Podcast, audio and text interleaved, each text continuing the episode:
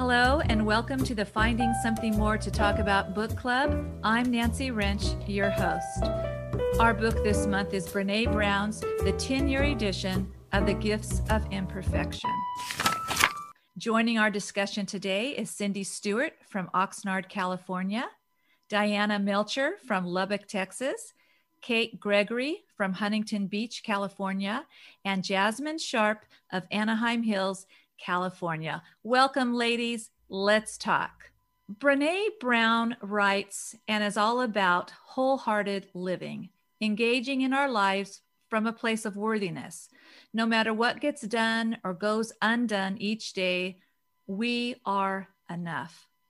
And for me, there was just so much to absorb in not only the 10 guideposts that Brene talks about throughout the book, but also the sections within sections I kept going back to and reflecting on. How do you feel about what you've read so far? Hi, Nancy. This is Kate. Hi. Um, hi. I have read this book before and had this book, and I could read it again and again and again it's interesting to me how everything is all interconnected. All the guideposts are interconnected together.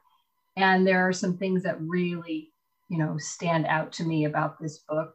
I just think it's excellent, an excellent tool for living a good life. Hi, this is Cindy. I also had this book, and I think it's quite interesting as we kind of had chatted and learned that all of us had this book on our bookshelf somewhere that I think it speaks to a degree of self awareness anyway, in that we all knew of our perfectionistic tendencies and probably wanted a little bit of help to escape that burden that perfectionism places on us. In rereading the book, I, like Kate, really absorbed a lot more all of the different guideposts and how they interrelate. And I think the one thing that stood out for me that I don't know that I totally absorbed the first time around was that perfectionism is shame based. Perfectionism is not our desire to improve, it's a desire or a coping mechanism of overcoming the things that we feel inadequate about. Right. And let's just stop right there. You know, let's talk about shame. Shame is defined, and I did look it up. I wanted to see what is the definition of shame because it's so prevalent in all of our lives. It's that intense, intensely painful feeling or experience of believing that we are flawed and therefore unworthy of love and belonging. Something we've experienced, done, or failed to do makes us feel unworthy of connection. And connection is living a wholehearted life, she writes in her book. Let's talk about shame just for a moment. Yeah, this is Jasmine. I think that shame is just like, I love how Brene puts it in her book about how shame prevents you from connection, which is the other ladies. We I have also had read this book before, and I just think that it's a great book. But what really stood out to me in reading it this time was that shame isn't just something that we want to try to avoid. It's shame is something that is inevitable, but it's something that can be used to we can turn shame around and turn it into vulnerability, which is what I really liked about the book. Brene didn't say don't be not perfect. Like she didn't say right. the goal perfect. She said that we obviously are all flawed and we need to not only accept those flaws but be open and honest and vulnerable with them because if we're not honest about ourselves then we're never going to become connected with other people we're never going to develop close relationships Right. Exactly. Oh, I love the way that you that you put that. She also writes, I learned how to worry more about how I felt and less about what people might think. And that was huge to me. How do I feel? Not what you think. How do how am I feeling right now? And how do I set boundaries? So the question is, what about you? When or with whom are you most likely to say yes when you mean no? And does it turn into resentment or blame? Can the answer be yes, everyone? yes. Nancy, this is Diana. Hi, Diana. Uh, hi. You know, I, I've always wrestled with this, wanting to be involved with just just wanting to be involved just wanting to be involved and connected and you know sometimes we get ourselves in a position where we are overwhelmed or we just obligate ourselves for too many things because we want to be involved. And then we end up i guess resenting being a perfectionist anyway. I i end up sometimes resenting the the amount of time it takes to do something perfectly that I, or how i want to do it. If i go into it with a, a good idea of the time commitment and that sort of thing then that's one thing. But if it turns into be something a lot more than what I expected uh, it to be, I still want to have that level of perfectionism there where I want to do a good job. I committed myself and I want to be available. I want to do the best job I can. Absolutely. I want uh, people to know they can count on me, that sort of thing. And so sometimes there is some some resentment there when you just you know, because of time constraints or whatever, you just can't follow through the way you want to. Right. The hardest people to say no to are the people that are important to me, which my daughter, my fiance, my dear friends. Sometimes I think we can not want to say no because we want to show, well, this is me speaking, maybe I want to show how capable I am. And I think that's something to avoid for myself. I really do whenever whenever I am asked to do something that I know is going to take a lot of time, I do think, okay, is this something that I can do, you know, excellently, or is it something that I can't do excellently? And if I'm not going to be able to fulfill the commitment, I won't, I won't do it. But it is hard to say no to the people that are important to us, even sometimes when you should. Right. Right. I, I uh-huh. think along those lines too that you know i've always been a yes person and i know in looking back a lot of that was just being fearful of disappointing whoever would be asking for a favor or my time and probably my need to please people and then underlying that is my need to feel that connection and belonging and i know that Brene um, tackles that in her book is that mm-hmm. when we are not authentic, many times it's because we need to feel that we are belonging to right. a group or an idea or what have you. We lose our authenticity by that desire or that um, subconscious need. That emotional feeling that we get when when you get the accolades or somebody goes overboard on what you have done, whether it took you a long time or if you just whipped it together, you get that acknowledgement and to, you know, really sit and think that acknowledgement really what it what is that? Does that really am i taking away from my authenticity of who i am? Am i taking away from living wholeheartedly and digging deep when I need to make a decision. And and let's talk about digging deep. She said, "Do you dig deep or do you dig deep?" Well, I used a wholehearted approach, you know, over many weeks, months, and years in the beginning of my sobriety. I had to dig deep to get to the root cause of why I turned to alcohol to numb my pain numb the experiences that I was going through. Mm-hmm. And, you know, without the proper support team, counseling, you know, privately and, and group sessions, etc., I might not have been able to do that. And, you know, I tell people I'm mentoring a young woman right now who's struggling with her alcoholism. I tell her that in in time she will grow to really appreciate the fact that she's a recovering alcoholic because the 12 step program offers so many opportunities to dig very deeply into your life and all of your relationships. Nancy, in looking at the section of the book, I'm, I'm going back over when she uses dig, D I G, you know, that is, she says that's being deliberate in your thoughts and actions, get inspired, inspired to make new and different choices and then get going.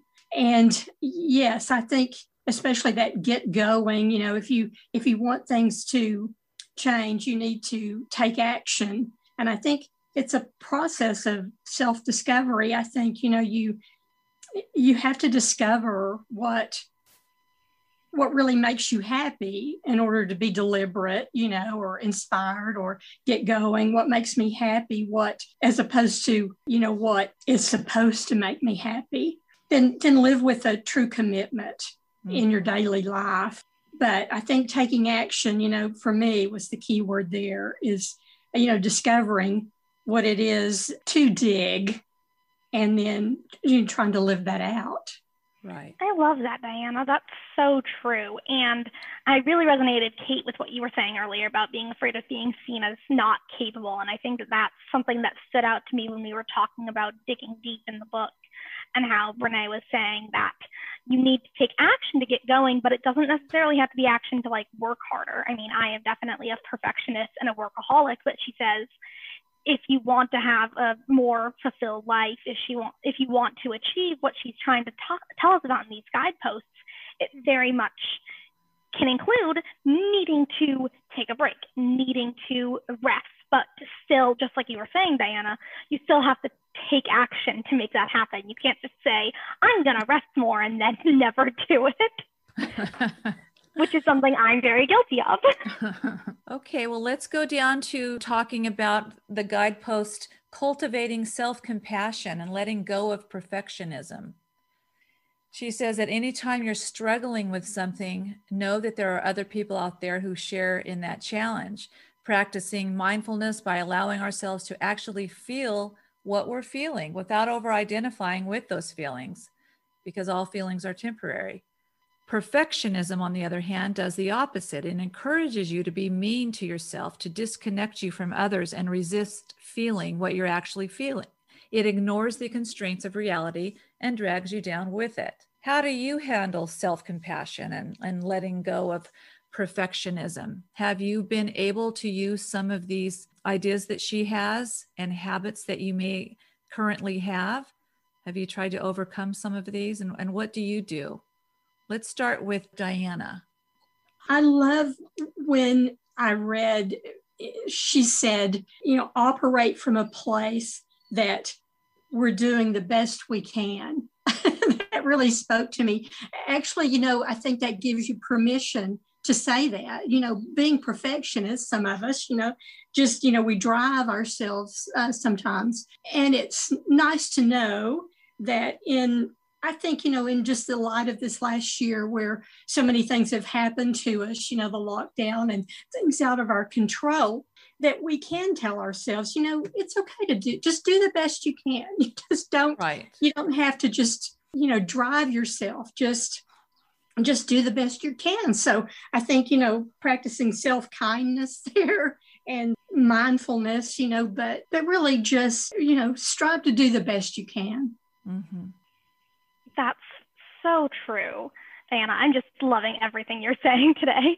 I, I absolutely agree. And it's not only just like striving to do the best you can, but focusing on, especially for like us perfectionists, focusing on even if you feel like you have this big goal that you're trying to achieve and you can't get it done in the timeline that you wish you could have instead of saying, oh, I failed, reframing that into, okay, I did accomplish these three little things right. and focusing on your accomplishments because that definitely helps in exactly what you were saying, Diana, that self kindness and self compassion and focusing on the things that you've accomplished and succeeded in instead of saying you failed in something that, as I'm sure we all know, we are holding ourselves to a higher standard than anyone else is.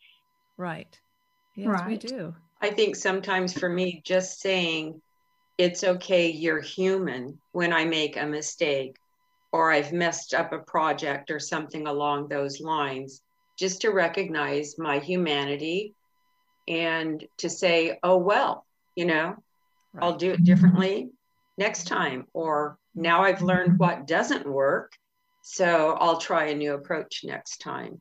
And I think mm-hmm. being gentler with myself as far as knowing when I need rest, knowing when I need to get off that little hamster wheel and just take a break from it all.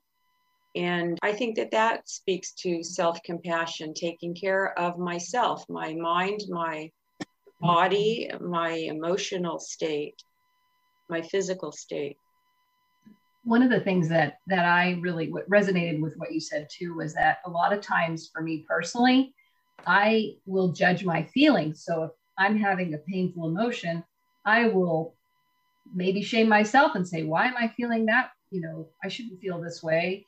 Um, buck up, you know, feel better. And one of the things I've learned from Brene and also through grief work is that our feelings are normal and natural. And it's better to acknowledge them. And it's also better to just let yourself feel them because they will pass. And I like in this chapter where she talks about not over identifying or exaggerating at the same time. Because I think we sometimes live on a pendulum where we're we think we're either supposed to be totally happy or we're over exaggerating. And I think maybe we over exaggerate because we suppress it. So it's really it's been eye opening for me to recognize that it's okay to feel how I. We're going to end uh, on this this question, and it's her it's her guidepost cultivating your resilient spirit, letting go of numbing and powerlessness. So, my question is Do you have something that you do say or act upon to numb yourself? Well, for me, you know, I mean, a big, very big part of my alcoholic drinking was an attempt to numb life, numb my feelings, numb everything I was experiencing. These days, I find when I've had a real frustrating day, I go out to the garage and I get on my elliptical, and it's a way for me to not necessarily numb, but to work out the frustration or the anxiety or what have you. So I guess, you know, I'm compelled to turn to exercise for my numbing. I think sometimes for me, I will look at social media or Netflix, and then the time goes by, and or Google, and I think, oh my gosh, you know, an hour just went by, and then of course, then we can get into the little shame game of I can't believe I just spent an hour on Google because I went down the rabbit hole. So, um, and that's an endless cycle. yes. Nancy, I see in here where you know, she says one of the bullet points in this section is we cannot selectively numb emotions. When we numb the painful emotions, we also numb the positive emotions. Mm-hmm. And that, you know, really, I, I highlighted that and underlined it as well because I think that's, uh, you know, a good point to remember that you can't do one thing without doing the other. basically you're you're numbing the the painful things but you're also numbing your you know positivity and your creativity and your uh, you know the things that uh, get you by on a daily right. basis. right. And your growth right? That's Correct. so that's so true diana. It's it's like we we're not capable of shutting down just one small area of our lives. We shut down completely when we do that and that's exactly what Brene was saying with like we have to be vulnerable and to ha- in order to have those connections, which means we have to accept that sometimes negative emotions are part of it. If we want to be able to have the positive emotions to be able to make those connections with other people. Good point, Jazzy. That's, you know, well said. Yes. Well, this has been, again, wonderful conversation with four brilliant women um, we have decided to have two separate talks on this book because there's so much to cover. So we're going to go ahead and end this session. I'd like to thank my guests for joining me today and the listeners tuning in. Remember, there's always something more to read about.